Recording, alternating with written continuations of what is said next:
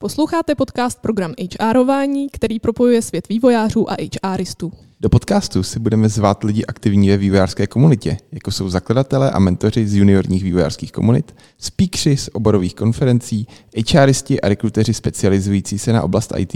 A dále uslyšíte příběhy začínajících programátorů. Podcastem vás provede Šarka Kousalová, tech, talent acquisition specialist ze společnosti Atakama. A Vojta Mádr, CTO Motion Labu a spoluautor podcastu .NET.cz.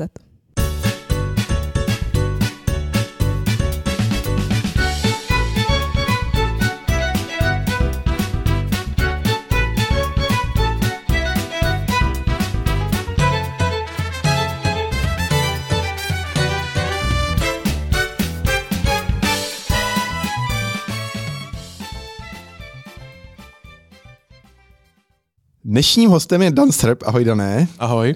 Víš se nám nějak představit? Tak uh, já říkám, že dělám weby od minulého století, takže už něco pamatuju a vlastně nejdřív jsem je prodával chvilinku dokonce, pak jsem je kreslil jako designér, pak jsem je kódoval, v té době hlavně HTML, CSS, JavaScript jsem moc neuměl, a pak mě zase štvalo, že ty weby, co kóduju, tak jsou takový jako nepoužitelný a k ničemu, tak jsem je zase začal designovat, ale spíš z pohledu takového toho, čemu se dneska říká UX, řekněme. A to bylo fajn období, ale vlastně trošku mi zase chyběl ten kód, takže jsem se potom vrátil uh, ke kódování.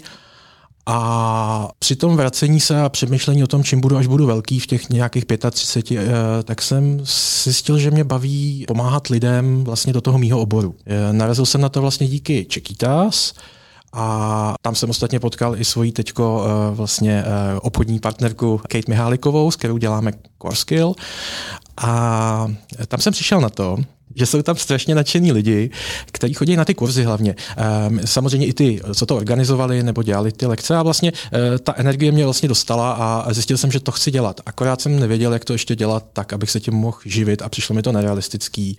A nikdy jsem si nepředstavil, že budu dělat něco jako eh, vzdělávání. Založil jsem si Core protože tak já hned navážu první otázku. Zmínil si Core co to je? Core je mentoringový program, který uh, vlastně je určený pro lidi, kteří chtějí se stát frontendovým vývojářem, ale ještě na to nemají eh, dost vlastně sebedůvěry, ale samozřejmě znalostí a zkušeností. Takže my vlastně jako nějaký průvodci protáhneme nějakým obdobím, kdy se učej, eh, my je vlastně přitom vedeme, snažíme se, aby zbytečně nešli slepejma uličkama, což se lidem, kteří se třeba učí sami doma, a je to úplně možný, že se to naučí sami, bez nás, tak s námi je to takový jako jistější, pohodlnější, rychlejší. A vlastně naše práce končí ve chvíli, kdy ten člověk najde tu svoji první IT práci, tu svoji první IT pozici. Někdy i kousek potom. Jo? Lezli jsme s těma lidma ještě třeba měsíc v jejich první práci, tak jsme tam trošku tak jako připravení jako nápověda za oponkou eh, někde v divadle a pomáháme jim a třeba jim říkáme, jo, tohle je normální, nebo jim říkáme, hm, to asi není v pořádku, zkus tím něco dělat v rámci té třeba firmy. Co to je většinou za lidi, kteří nastupují k vám do core skillu? Je to strašně různý, jsou to lidi uh, s maturitou, jsou to lidi s magisterským titulem, uh, jsou to lidi, kterým je 20 něco málo a v podstatě třeba po dostudování něčeho uh, to dělali rok, dva a vědějí, že tudy cesta nevede. Jsou to lidi, kterým je taky 40 třeba a všechno mezi tím. Jo. Takže uh, dost uh, určitě se dá říct, že pak lidi, kteří jsou s náma, tak jsou buď na úřadu práce, protože my to děláme na full time, většinou, anebo jsou na rodičovský dovolený. Většinou jiná možnost není. Takže jsou to často i třeba uh, matky, které končí vlastně rodičovskou a uh, chtějí nějakým způsobem už dělat něco jiného. Ty backgroundy, máme tam vystudovanou učitelku, někdo, kdo studoval cestovní ruch, ekonomickou střední školu, fakt je to pestrý. Já často ani nevím, kolik těm lidem je, protože já se jich na to vlastně neptám, mě to vlastně nezajímá. Neříkám, že věk je jenom číslo, já to cítím na sobě, ale eh, z pohledu našeho je to jedno. Jo, takže občas se to dozvím. Když je to takovýhle široký spektrum lidí, tak jak si potom ty lidi vybíráš? No, oni si nějakým způsobem vyberou nás a eh, my si s nimi vlastně toho průvodce jim děláme vlastně od prvního momentu, kdy nás kontaktují. Já bych asi od vás chtěl nějakou pomoc. Stává se i to, že za náma přijdou lidi, kteří už toho třeba docela dost umějí jo? a jsou s náma třeba jenom měsíc, eh, než najdou tu práci. Jo? Nebo dokonce jsme měli teď klienta, který už práci měl, ale věděl, že nastupuje za měsíc a chtěl co nejefektivněji vypilovat ty svoje skily a my jsme mu za ten měsíc prostě pomohli se dostat někam, aby až nastoupí, tak to bylo lepší. Ale my si vlastně na začátku s nima povídáme. Jo, je to nějaký dialog, kdy my si poslechneme, co vlastně mají za sebou, ať už jako vzdělání, praxi, proč si myslí, že zrovna frontend webový je, je ta věc, kterou chtějí dělat. A občas ty důvody nejsou jako úplně OK a e, my jim doporučíme třeba něco jiného. E, stalo se, že přišel člověk, který vlastně chtěl dělat user experience právě a myslel si, že e, umět to nakódovat ten web je jako podmínka toho, aby mohl navrhovat ten web, jo? protože prostě nějaký jeho kamarád takhle tou cestou šel. A tak jsme vysvětlili, že nemusí, že prostě tady existuje to či ono, tady ten mentoring nebo, nebo tady ty kurzy a rozloučili jsme se. Jo? Nebo někdo, kdo viditelně prostě ho baví pracovat s číslama a je to typický datař nebo backendák, který prostě bude happy, když nebude muset řešit, jestli něco červený nebo zelený, což na tom frontendu řešíme. Takže to je vlastně ten první krok, že my s každým řekneme, hele, tahle cesta, nechoď tímhle lesem, dík vodě nebo někam, kde ti bude líp. Takže to je první krok a potom už je to o tom vysvětlit si, jak to vlastně u nás funguje, což je poměrně neobvyklý, proto taky nemůžu říct, že jsme kurz nebo, nebo něco takového. A uh, říct jestli by to teda mohlo být. Občas se stane, že přijde člověk, který je úplně na nule, nebo skoro na nule. Takový to dělali jsme webové stránky na střední škole. A tam většinou jim dáme nějaké zadání, které jsou schopní si sami nějakým způsobem vyřešit a pak se jich ptáme třeba a řekneme, až to vyřešíš, tak se ozvi a mě třeba za měsíc ozvou a řeknou, hele, mně to přišlo strašně těžký, já si myslím, že to není jako pro mě a my řekneme, asi jako je to těžký, ale jako, jestli tě to ani nebavilo řešit, tak to není ta cesta. Jo, na to používáme typicky třeba Blockly Games, což je takový uh, vizuální věc, ale vlastně uvažování tam musí být už programátorský. A protože dneska se bez, jako ani ten frontend nedá dělat bez programování, tak je to nějaký první krok, kdy ty lidi si aspoň můžou tohle zkusit. Eh, my dáváme šanci každému, kdo vlastně o to projeví zájem, protože přijde, že pokud někdo není úplně uh, hloupej nebo úplně nějakým způsobem mimo svým skillem, a to by bylo trošku divný, kdyby se o to vlastně zajímal, tak eh, má šanci v tom oboru normálně fungovat, naučit se to, když chce, protože to je vlastně ta důležitější část, jestli chce a jestli ho to baví. Jestli je to takový nebo onaký genius, je skoro jedno. Potkal jsem ve své praxi různý lidi, eh, kteří to dělali a všichni tu práci mohli dělat. A eh, samozřejmě hraje to i na to, že ta poptávka je veliká a ostatně ten rozsah těch prací je taky veliký. Někdo prostě vymýšlí velké architektury a někdo prostě bouchá HTML e-maily a všichni jako tu práci mají a všichni jsou potřeba. Pokud se k vám kandidát dostane, jak to probíhá? Eh, když už teda se dohodneme, že to zkusíme, tak začneme tím, eh, že si uděláme takový jako assessment, řekněme, toho, co umí. My máme jako jeden z mála věcí, které máme vlastní, protože jinak používáme často materiály už někoho hotový, protože jsme jenom dva, nemáme šanci nic takového vytvářet kompletního a navíc na internetu je spousta skvělých materiálů, když člověk ví, kde hledat. Takže my uděláme první to, že vezmeme náš dlouhatánský seznam, který mu říkáme roadmapa a na té roadmapě vlastně ten eh, člověk si zaškrtá sám, co si myslí, že zná. Je tam asi 700 položek, je to velký checklist na opravdu celou tu cestu a ještě kousek za. Takže eh, když to řeknu, eh, oni si vždycky se, já řeknu, neboj, lidi, co od nás už našli práci, tak mají zhruba 60% odškrtáno v tom seznamu. Není to tak, že musíš všech 700. A většině těch položek je i právě zdroj. Takže když je tam například, že to je CSS vlastnost font family, tak je tam prostě odkaz, kde se dozvíš, co je CSS vlastnost font family. A nicméně první věc je, že si očkrtají to, co už umějí. Takže my tím trošku zjistíme rozsah toho, co umějí, eh, zvlášť u těch lidí, kteří už právě třeba ničím sami prošli. Protože nám třeba přijdou lidi, řeknou, hele, já jsem se učil sám doma, ale teď jsem jakoby zaseklej, nevím jak dál, myslím si, že ještě nemůžu najít práci a tak dále. Takže my se pak na to podíváme a vlastně jdeme doplňovat ty díry. Jednak si teda ověříme, že ty věci opravdu třeba znají nějakým způsobem, to znamená, začneme projekt na té úrovni, který už umějí. To je případ těch lidí, co něco umějí tam můžeme dělat rovnou projekt. Dostanou zadání, eh, nakóduj, tady máš eh, obrázek, eh, tady máš prostě zadání a kóduj projekt tak a tak. No a průběžně s nimi jsme, díváme se, co vlastně nakódovali, oni se nás samozřejmě ptají, na něco narazí, no a my si nějak tak zjistíme, kde ten člověk je. Většinou tohle děláme na úplně jednoduchý jednostránkové věci, kterou i ty lidi, kteří přece jenom to umějí už trochu, tak dělají třeba stejně týden nebo něco takového. Na tom si naladíme všechnu spolupráci a tak dále. A pokud jsou to úplní začátečníci, tak tam to ani nemá smysl. Tam zase uh, máme nějaký kurzy, který vlastně uh, oni si začnou teprve zjišťovat, číst buď uh, tutoriály nebo nějaký interaktivní kurz, kde prostě se naučí ty základy, jak se píše HTML třeba, jak se píše CSS a tak. A taky vytvářejí ale tu samou stránku, jenom jim to trvá třeba první měsíc a ne první tři dny. A postupně prostě přidáváme. Takže máme to na projektech postavený, jo, vlastně od začátku, eh, ve chvíli, kdy umějí aspoň trošku se někdy přečtou nějakou teorii, tak to aplikujeme v těch projektech, aby vlastně oni to hned jako uh, viděli a zároveň ten projekt je pak nějaká reference, můžou jí ukazovat přijde, že teda už něco mají za sebou, i když je to třeba jednoduchá stránka. Ale je třeba dobře napsaná, je to všechno tip-top. Takže ty lidi pracují na nějakých projektech, řekl si sám, aby měli co ukázat. Co teda můžou tomu HRistovi ukázat, když přijdou žádat o práci? Tak kromě krásně vyladěného CV a luxusního GitHubu, a, tak samozřejmě mají právě ty projekty. Právě na tom GitHubu k vidění mají je pěkně zdokumentovaný většinou, okomentovaný, je to vidět online někde. To taky je často chyba, kterou vidím, že lidi prostě ani nezveřejnějí ten svůj web, přitom je to web, tak co by mohlo být snažšího, než ho zveřejnit. No a e, vlastně mají tyhle ty projekty za sebou. Ty projekty jim slouží jednak k tomu, že si to fakt jako vyzkoušejí. Je to od toho jednoduchého po třeba vícestránkový web, po nějakou JavaScriptovou aplikaci v čistém JavaScriptu nejdřív. Kdo to stihne, kdo se tam dostane, tak třeba i v Reactu. A takže jsou to většinou tři, čtyři, pět e, nějakých věcí. E, záleží, jakoby, co ten člověk chtěl dělat. My máme nějaký předpřipravený zadání určitě, ale je možnost tam vlastně přinést nějakou svoji invenci. Někdo jí má, někdo naopak je rád, že nemusí nad tím důmat. A tyhle ty projekty tak nějak reprezentují typicky věci, co se dělají. Jo? To znamená, naučí se na tom různé věci od šablonovacích systémů po prostě SASy a, a prostě všechno automatizaci. Uh, mají tam vlastně Bootstrap, což může být trošku dneska pro někoho už jako zastaralá věc, ale on je to vlastně takový design systém bez design systému, kde ten člověk se poprvé setká vůbec tím, že si musí přečíst nějakou dokumentaci a zjistit, že ne jak já napíšu tady, že tady bude něco zelený rámeček, ale jak v tomto systému se dělá zelený rámeček. Poprvé trošku ochutná to, co pak v těch firmách firmách většinou bývá ten šok, že eh, tady udělej jenom eh, něco eh, zeleným písmem místo červeným. A to jasně, jasně dám font color. No jo, ale kam to mám napsat? Tady je 800 souborů.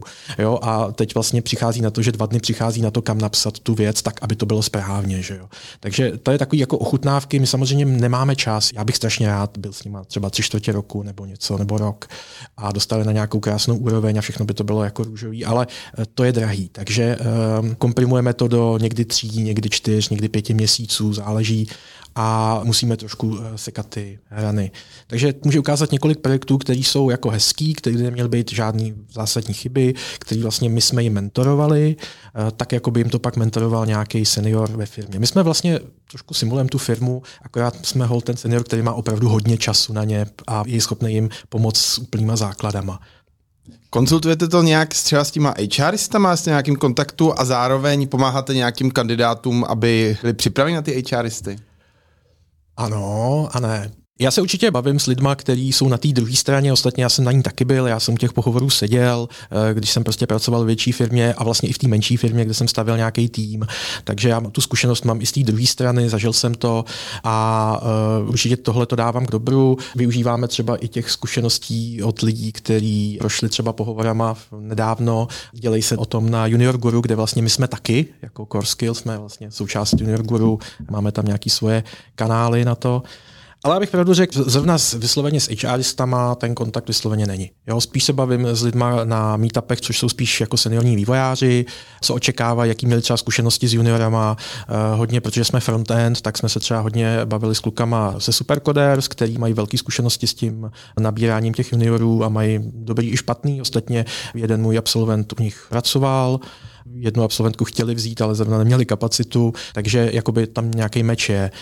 Jedna z těch věcí, které často mají ty samouci, kteří neprošli nějakým jako řízeným vzděláváním, je problém, že mají díry. Prostě třeba neznají Git. Najednou prostě umějí třeba strašně pokročilo něco v Reactu, ale neznají Git, nebo jsou tam úplně základní věci. A um, my se asi snažíme udělat takový jako uh, ucelený výsledek, kdy ten člověk nemá žádný zásadní mezery, není překvapený úplně nějakýma věcma. Samozřejmě v té základní úrovni, a ne v tom nějakém pokročilém. A opačně, pomáháte absolventům před HRistama?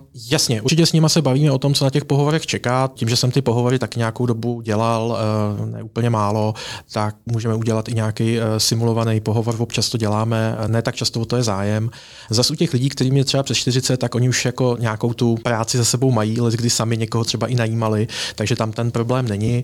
A ono někdy v tom IT ty pohovory, ty, ty věci fungují hodně neformálně. Stalo se prostě, že někdo v podstatě našel práci na meetupu a už ten pohovor skoro jako neexistoval k tomu, protože prostě malá firma vlastně nebylo co řešit a byla spokojenost na obou stranách. Ale samozřejmě to není vždycky ten případ. V každém případě dostanou od nás vlastně feedback na CV, takže nejdou tam s nějakýma chybama zásadníma nebo nesmyslama.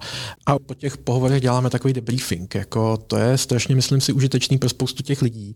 Já to vidím v klubu Junior Guru, kde taky jsme, kde vlastně lidi dílejí ty svoje zážitky z těch pohovorů. Často i proto, aby si třeba ujistili, že se jim to nezdálo, že třeba ta věc, co jsem zažili, nebyla úplně v pořádku. Někdy prostě jenom, hele, bylo to super, pokecali jsme, ale nakonec to nevyšlo, ale prostě potřebujete to někomu sdělit. Jo? A tam vlastně my jsme taky to ucho a samozřejmě umíme říct si ten feedback, hele, jasně, to se stává. Jo. Ostatně to, že to je do jistý míry těch juniorů náhoda, že je potřeba jít na víc pohovorů a prostě trefit se tam, kde bude ten meč, eh, to je něco, co jim říkáme vlastně úplně od toho začátku, když se s nimi bavíme. Říkáme, hele, i teď, když umíš třeba jenom trošku HTML a CSS, tak je velice pravděpodobný, že by si někde třeba v Praze našel firmu, kde by tě vzali. Prostě jenom je to jedna z mnoha a když náma budeš měsíc, dva, tři, pět, tak eh, těch firm najednou bude mnohem víc. Takže pak bude mnohem větší šance a nebudeš muset chodit na 100 pohovorů, aby si ji našel.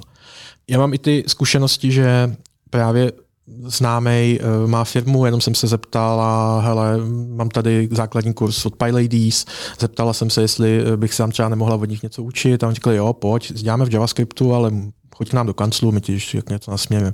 A prostě někdo, kdo měl ten čas, tak takhle prostě taky začal. Dneska už prostě za pěkný peníze funguje. To není jako klient core skillu, ale jsou to cesty. To znamená, já jako HRistka, když mm-hmm. mám teda na stole několik životopisů, každý má jiný kurz nebo akademii nebo mentoring. Vím teda, že Core Skill, že tam u vás pracují na nějakým zajímavým projektu, mám už trošku představu, jak vlastně to celý probíhá. Řešíte tam s nima nějaký soft skills nebo nějaký další věci, které by toho HRistu mohly zajímat?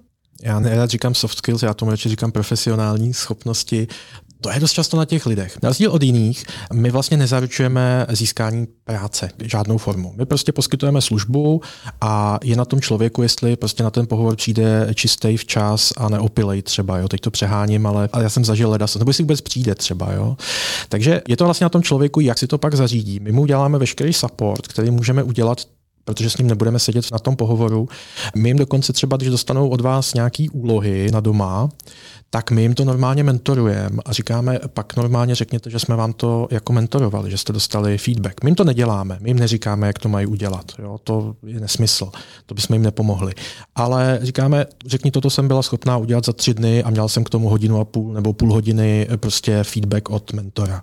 Takže když mi dáte mentora ve firmě, tak já budu schopna takhle fungovat. Takovýhle web jsem schopná udělat za tři dny třeba, jo? aby jste měli realistickou představu o tom, co ten člověk je. Takže tohle třeba taky děláme, ale já si myslím, že to je strašně individuální, že ten člověk je prostě takový, jaký je. My ho samozřejmě se snažíme tvarovat i v tom říkat, jako co je profesionální, co je etický třeba dělat v té práci, jakoby z těch pohledů, takhle se to kóduje, aby to bylo přístupný pro nevědomí nebo něco podobného. Eh, tohle je profesionalismus, který chceme jakoby eh, říkat, na který jsme zvyklí my z našich eh, předchozích prací a určitě to tam dáváme. Stejně tak říkáme, hele, designer prostě eh, je člověk, který tam nedělá všechno úplně perfektně na pixel, takže když na jedné straně je 15, na druhé 16, tak je to 16. Takže takovéhle věci, jako je učíme, jak interpretovat věci, jak s nimi pracovat a snažíme se, aby to bylo co nejrealističtější, skoro mám chuť říct to Cimrmanovský, aby to bylo jako ze života. Já dokonce v těch zadáních, který mám, tak máme i to, že klient si něco rozmyslel a tak dále. A e, jsou tam záměrně chyby, aby na ně narazili a museli se doptat třeba. Jo? Takže učím to, že ne, že udělám to špatně, jak mi to tam napsali, nebo budu to nějak dumat dlouho, ale zeptám se, hele, opravdu chcete tam napsat tohleto nebo podobně. Takže všechno tohle se snažím, aby to bylo jako reální a uh, já nemůžu říct, že prostě lidi od nás jsou na tom líp než lidi třeba z Green Foxu. Já to říkat nebudu, protože to záleží na tom člověku, i co kam se chtěl dostat, uh, jaký je, jak bude chtít pracovat. Co vím, že jsou to lidi, kteří o to mají zájem. Jo, to vím a jsou to lidi, kteří obětovali poměrně dost času a peněz a i energie na to, aby se to naučili. Takže to určitě jsou lidi, kteří od nás projdou. Myslím si, že to je určitý signál, že je zrovna napadlo, že se to budou uh, učit. A samozřejmě ono to platí pro samouky. Já to nechci schazovat, když někdo prostě dva roky po večerech, po víkendech je schopný udržet uh, tempo a naučit se něco, tak já to strašně respektuju a uh, myslím si, že obecně tyhle ty switcheři jsou zajímaví, prostě protože mají strašně silnou motivaci. A pamatuju si, že když jsme nabírali, tak jsme pár takových lidí vzali a hold prostě někdy to vyšlo a někdy to nevyšlo. Ale o toho je zkušební doba. A jsi mi krásně nahrál na další otázku. To jsou teda nějaké šťastné a nešťastné příběhy. Success a unsuccess stories eh, máme. A vlastně, že jo, všichni, kdo takovouhle věc dělají, tak ukazují jenom ty happy people, který prostě během pomalu měsíce se z nich stali super vývojáři a našli skvělou práci a všechno bylo super. E, ta realita je taková, že ty lidi předtím, než třeba jdou do takovýhle kurzu, tak často tomu právě věnují třeba nějakou dobu sami, i třeba rok po večerech něco zkoušejí a řeknu si, podobně asi jako já jsem si řekl, že budu najednou učit, nebo já vlastně neučím, pomáhám lidem, učí se sami. E, jako já jsem si najednou řekl, že chci pomáhat takhle lidem a dělat něco úplně jiného, tak to chvilku trvá, než to člověk třeba uvědomí, že to je fakt ta věc, kterou chci dělat. Jo? Není to, že se jednoho dne vstanu a řeknu, a ah, já budu frontendový vývojář. Že tam nějaký proces je a často tohle bývá jenom nějaký konec, třešnička na dortu. Jo? Měli jsme právě takovou klientku, která třeba rok se to učila sama doma, respektive od uh, přítele, který vlastně byl vývojář, ale přesně byl tam nějaký strop, kdy ten partnerský vztah a ten, řekněme, vzdělávací nemůže být zároveň. A vlastně my jsme jí pomohli v té poslední fázi jenom, kdy ona přišla, prostě už to vlastně spoustu uměla a my jsme jí vlastně jenom pomohli uvědomit si, co všechno umí a trošku dotáhnout právě některé ty nevyváženosti a našla si práci a je velmi spokojená. Pak jsou příběhy, kdy třeba klientka práci našla, našla si právě spíš, jakoby, jak to říct, ne úplně na volném trhu, ale právě tím, že hele, známý známého někoho hledá. A vlastně nešla přes ten proces a jí to hrozně vyhovovalo, protože byla taková spíš uzavřenější a, a jsou lidi, kteří musíme do toho trošku z toho hnízda vystrčit nebo vykopnout možná někdy až, jako aby trošku přísnější, aby už konečně začali posílat ty životopisy a tak. A tam prostě třeba v oboru dělala a prostě ta firma potom někam směřovala, byla to nějaká menší agentura a směřovala prostě někam, kde už ona se necítila komfortně jako zaměřením, chtěla zůstat na frontendu, tam byl nějaký tlak dělat backend a prostě skončila v té práci a potkalo se to akorát se začátkem covidu a ona prostě vlastně nakonec zase svičla někam úplně jinam do jiné práce a do jiného života nakonec někam úplně mimo Prahu a asi je šťastná, jako jo. My jsme v kontaktu s těma klientama a bavíme se občas takhle, takže jako mě to trošku líto samozřejmě, protože eh, přijde mi, že mohla pokračovat. No, my jsme vlastně první klienty, který jsme měli, tak všichni to dělali, našli si práci, pokračují v tom, jsou jako v pohodě. Byly tam třeba nějaký cestou záseky, uh, ono se třeba stane to, že uh, v průběhu tady těch pár měsíců se vám stane něco třeba v rodině, nějaká nemoc. Uh, a e, v tu chvíli prostě nemáte myšlenky úplně na to se vzdělávat a soustředit se na něco svýho a je to hrozně těžký e, jakoby někam takhle pokračovat. Když člověk chodí třeba do práce, tak to ještě zvládne, tak nějak si to odkroutí, ale v tenhle ten proces, kdy opravdu každý den je něco nového, každý den je to vlastně jako Ježíš Maria, wow, co jsem se zase dozvěděl. A tam je výhoda toho našeho programu, který e, není vlastně fixní v čase, on je individuální, my nemáme žádné skupiny. Ty lidi začínají ten den, kdy můžou a končí ten den, kdy chtějí v podstatě. A to znamená taky, že ve chvíli, kdy potřebují tři týdny pauzu, protože mají takovýhle nějaký e, problém, tak si tu pauzu můžou dát. Jo, není to vlastně problém, my s tím počítáme, ono se to prostě stane. To je jeden z problémů, který jsem viděl třeba v těch bootcampech, kdy oni prostě mají daný že jo, od do datum a ten člověk, když vypadne na tři týdny z devíti nebo z dvanácti, tak to je samozřejmě, nechci říct konec, ale je to velká rána do toho, co vlastně umí. A hlavně se nemá pak šanci často chytit dál. Takže my tohle to řešíme tím, že vlastně ten start je takhle a je tam nějaká svoboda.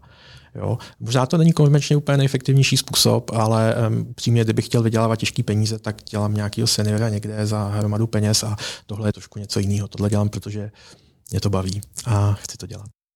Já jsem vlastně ještě chtěl jako úvahu, že on ten success u nás samozřejmě ideálně je ten, že ten člověk si tu práci najde a je tam pak spokojený. Na druhou stranu si myslím, že je úspěch i to, když třeba po měsíci zjistí, že to není přece jenom pro něj, ať už proto, že se mu změnila životní situace. Jo. Stalo se, že se prostě klientka začala rozvádět jako, jo, a to prostě situace, kdy nejde pokračovat. A vlastně ukončí se to jakoby včas, Jo, že ta ztráta není tak velká. Když to prostě, když si zaplatíte 150 tisíc někde a už je nedostanete zpátky, tak je to podle mě trošku menší success. Takže i tak se to dá brát, že lidi, kteří třeba přišli a měli prostě nějakou nálož něčeho sebou, třeba ještě z vyhoření předchozí práce, tak měli aspoň šanci něco zkusit, zkusit si to opravdu udělat, dostali tu maximální šanci, takže pro mě to vlastně nakonec není neúspěch, i když se samozřejmě snažím tomu předcházet, detekovat to brzo a řešit to brzo a pomáhat těm lidem si to uvědomit, že třeba jsou na cestě, která asi nepovede k té práci. Tak jo, Dane, my moc děkujeme, že jsi přišel, děkujeme za zajímavý rozhovor a přejeme mnoho úspěšných a spokojených absolventů a absolventek. Já děkuji za pozvání. Díky. Tak jsme se dostali na konec našeho povídání.